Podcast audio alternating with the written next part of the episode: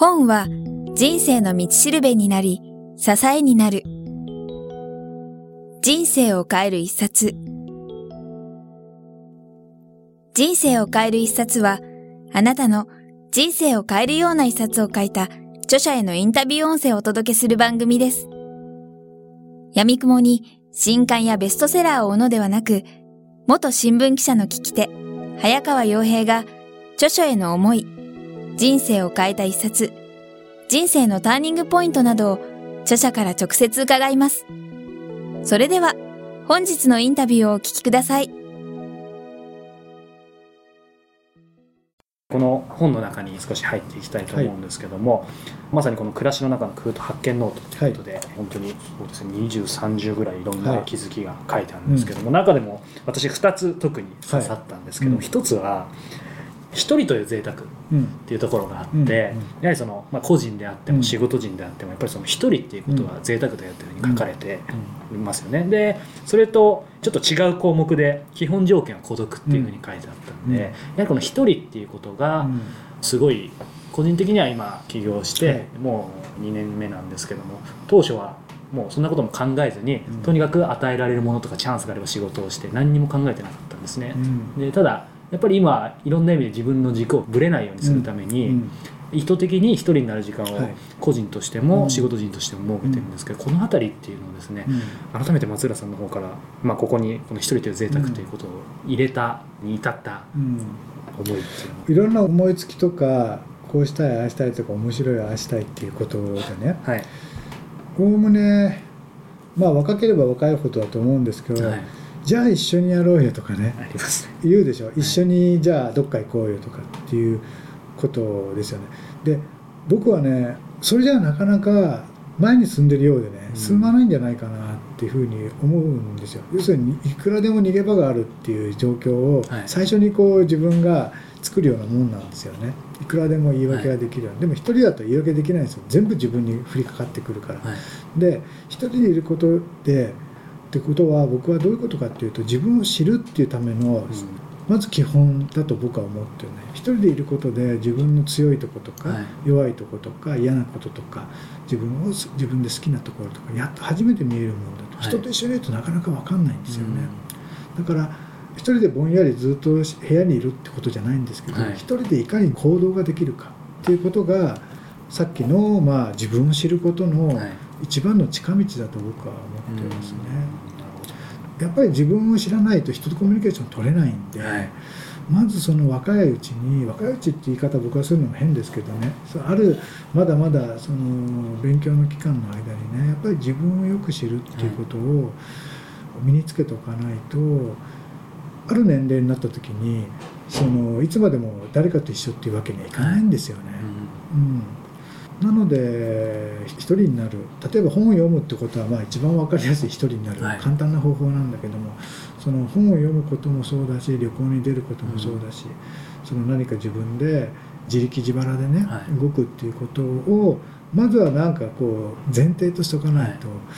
つまらない。って僕は思いますよね。うん、いやあのこの話多分聞いてる方うんうなずいてると思うんですけどやはりそのいかに一人で行動するか、うん、そしてまたいかに一人で考えるかっていうことだと私はあの解釈したんですけども、うん、あの少しビジネス寄りな話になってしまうんですけど起業したり、ビジネスでうまく軌道を乗せたいっていう人って、うん、コラボコラボってあると思うんです、で私もかつて起業したての頃ってやっぱり自分に自信がないので、うん、というかその自分の先ほど松浦さんもおっしゃってくださった強みとか弱みとか、何が遠いかっていうこともきちんと考えなかったのですぐそういう一緒に何かしようよっていうことで、今振り返るとなんか一見近道のようで実はその自分とやはり向き合うことから逃げてたのかなという。あのですね失敗を避けてるだけだと僕は思うんですよね。うん、で実際まあ起業するにしても、はい、どっかに所属して仕事にするにしても一番やっぱり必要なのは人間力だと僕は思っていて、まあ、仕事には人間性が必ず出ますよね、はい、だから隠しきれないもの弱い人間はやっぱりそれなりの仕事しかできないし、はい、やっぱり強い人はすごいやっぱりいい仕事をする、うん、人間性が出るんでやっぱり自分が人間自分の人間っていう部分を磨くしかないと僕は思うんですね、うん、で磨くにはどうしたかっていうかこれはあくまでも僕の個人的なね考えですけど失敗を多くしてるやつの方が強いですよ。致命的な失敗が多いってわけではないんです、はい、とにかく仕事ってトライアンドエラーじゃないですか、はい、失敗を恐れずこう前に前進してる人の方がやっぱり強いっていうか、うん、ってことは要するに一人で行動するってことなんですよ。ね、はい、一人で行動しないと失敗ってなかなかできないんですよ、うん、で一人でやってる分には恥ずかしくても苦労したって平気じゃないですか大抵、はい、でこれはなんかすごく言葉が悪いかもしれないけど死にゃしないんですよ大抵のことでは。ね。だからそこが見えない崖っぷちから飛び降りる真っ暗なね、はい、そこに向かってどこがどのぐらいの高さか分かんないようなところに向かってね飛び降りるぐらいの勇気がないと、うん、なかなかこう自分のその失敗なりを、はい、いい経験にして人間を磨くことができないですよね。はい、いやもう今すごくそうされました、まあ、私自身今まだどのレベルかは分かんないですけど、やっぱり企業周りに一人になるってことの一つだと思うんですけども、やっぱり今まで以上に一人で考えて一人で行動する機会が圧倒的に増えて、最初は怖かったんですけど、意外とやってみると、まあ、失敗いっぱいしてますけど楽しいな。いや失敗をねするっていうことがね実はものすごく自分のねその後々のこうリターンの貯金してるようなもんなんですよね。でみんな早く答えを見つけすようとするから早くお金欲しいし、早くキャリア欲しいし早く肩書きが欲しい。でも早く手に入れたものっていうのはそれだけ早く手離れしてきますよ、うん、お金もそうですよ。ゆっくり入ってくるようにお金をしないと早く入ってきたお金ってすぐなくなるんで、うん、だからやっぱり必要な時間っていうのがある。キャリアにしても何にしても、はい、お金にしてもプロセスにしても。必要な時間ってそこを自分がどう判断するか、うん、だから今の世の中見てるとみんな早すぎますよね。って僕はもう。うん。だから失敗を恐れず勇気を持って思いついたことを全部やるっていうことを、うん、なんかやっぱり今情報が多いのでインターネットを見たりとか、人に聞いたりとかしてるうちに時間が過ぎちゃいますからね、だからもったいないっていうかね。だからさっきの一人になるっていうことはある種いろんな情報を遮断することも必要で、はい、自分の外を見るんじゃなくて自分の内側を見て、はい、もっと内側を見て前に進むことをしないと、うん、賢くなるだけで何もしてないじゃんみたいな ことにね、なっちゃいますよね、うん、僕なんか今でもどんな高いところからでも飛び降りられますよ、はい、っていうのがね覚悟なんですよ。覚悟、うん、覚悟するか腹をくくるかどうかで。人間は僕もどっかのエッセイで書いたけど腹をくくれば大抵のことはねできますよ。ただ腹をくくらない人が多いから。うん。うん。絶対勝てますよ。腹くくったやつに僕勝てませんもん、ん、何やっても。今腹をくくるってキーワード出てきましたけど、うん、松田さんご自身は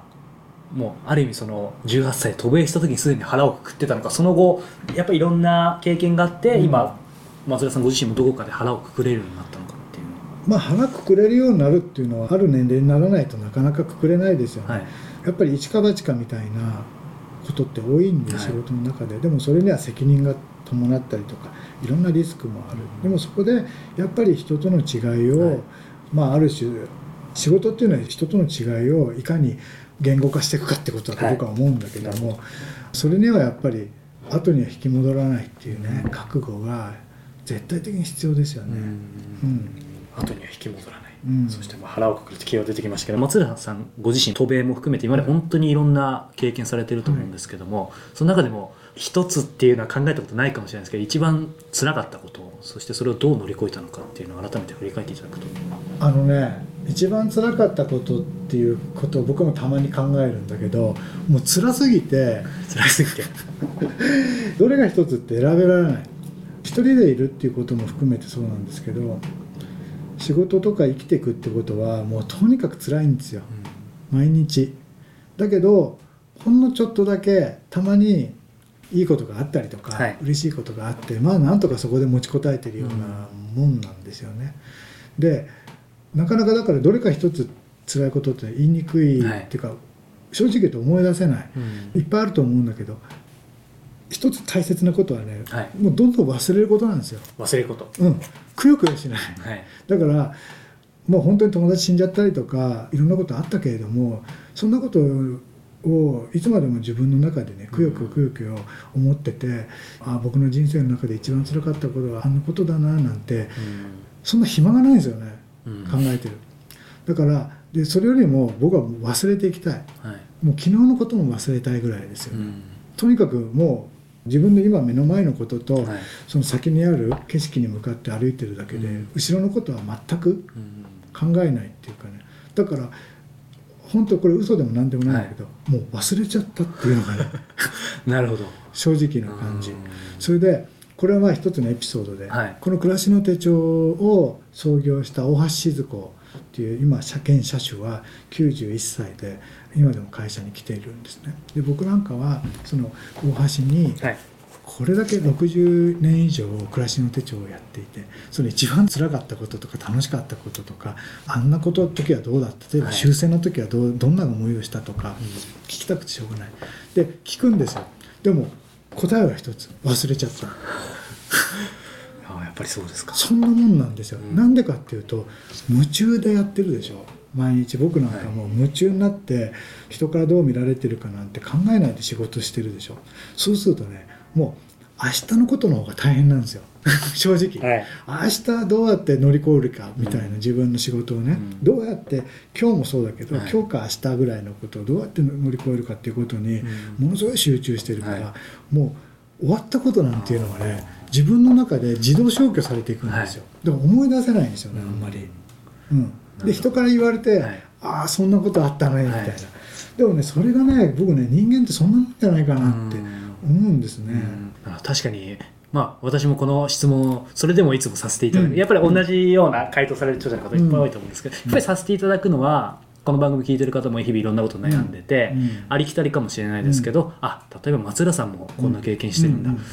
だったら僕もみたいな、うん、そういったものをやっぱりお聞きしたくて聞いてるところはあるんですけども、うん。うん、ただあの忘れてるものを無理やり聞くのは違うと思いますので、うん、だからね 本当にね忘れちゃいますね。でもねふと思い出す時あるんでそういうことって。あこんなことがあったな、はい、こんな時つらかったなってふと思い出すんだけど、はい。じゃあいつでもこう取り出せるかっていうとね、はい、なかなか難しいんですよね。あのそのやはり忘れるっていうキーワードで、うん、今聞いてる方はそうやっても忘れられないよっていう人もいると思うんですけども、うん、今私が伺ってるとこれは本質的なことじゃ多分ないとは思うんですけども、うん、一つはやその仕事とか何か没頭して目の前目の前そして先にあることに集中してまあいい意味での忙しくするっていうのも一つの、うん、えー、キーワードかなと思ったんですけど、この辺りっていうのは松田さん忘れる、まあ、コツっていう言い方はちょっとあんまりしたくないんですけども、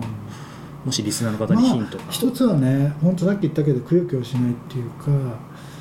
過ぎたことはもうしょうがないっていうかね、はい、自分の中でごめんなさいっていうことだと僕は思うんですよね。はい、だからそれよりも本当に今の自分が与えられてる仕事をねどれだけがむしゃらに集中して仕事をするかっていうことだと僕は思う、例えばどうやってね暮らしの手帳仕事をやっててどうやって雑誌を作ったり本を作ったりしてるかとか、はい、そのどういう理念があってってよく聞かれるんだけど、うん、そんなことね考えたことないんですよ。余裕がないの。そもっとおじいさんになって仕事をリタイアした時にこんなことを大事にしたってあるかもしれないんだけど、はい、でもねやってる時っていうのは最中っていうかねまあ僕なんか今仕事をしてる時なんだけどもそんなことはね何にも考えないです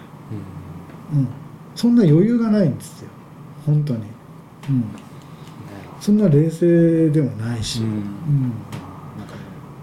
そかそれを聞いて逆になんか。でもすごい労働者ですよね。そうですか。何にも考えられないっていうかもうとにかくそ要するに自分に余裕がないんですよ。そんなに、はい。だから余裕がないからもう一生懸命でしょ。人に迷惑かけたくないし、やっぱり人に喜んでもらいたいか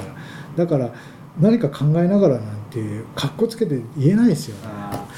うん、なんかこの番組聞いてる方で松浦さんの本いろいろ読まれてる方多いと思うんですけど、うん、いい意味でなんかやっぱりギャップを感じましたね。外から見るとあの、うん、多分言われるかもしれないんですけど、うん、松浦さんっていうと、まあ、この「今日も丁寧に」もそうですけどすごい綺麗な本でおしゃれな感じ。で、うん、まあもちろんそうなんですけども、でも実際は当然泥臭い部分もあると思いますし、日々本当にもうよくねトークショーというかね 講演みたいなところで、はい、松浦さんにとって雑誌って何ですかとか本って何ですかって聞かれるんですよね、答えられないですね。そんなこと考えたことないっていうか。うん。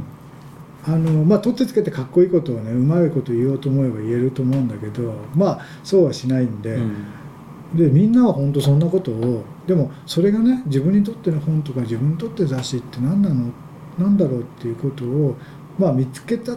としますよね、はい、でもそれが何になるのかなと思いますね、うん、そうですね。意味ないよみたいな、うんうん、それよりなんか今目の前のことで自分がフル回転して、はい、ベストを尽くすっていうとなんか言葉は陳腐だけれども、はい、やり残したことがないように、はい、うん、やるっていうことの方に僕は集中したらいいと思いますよね。なるほど。ありがとうございます。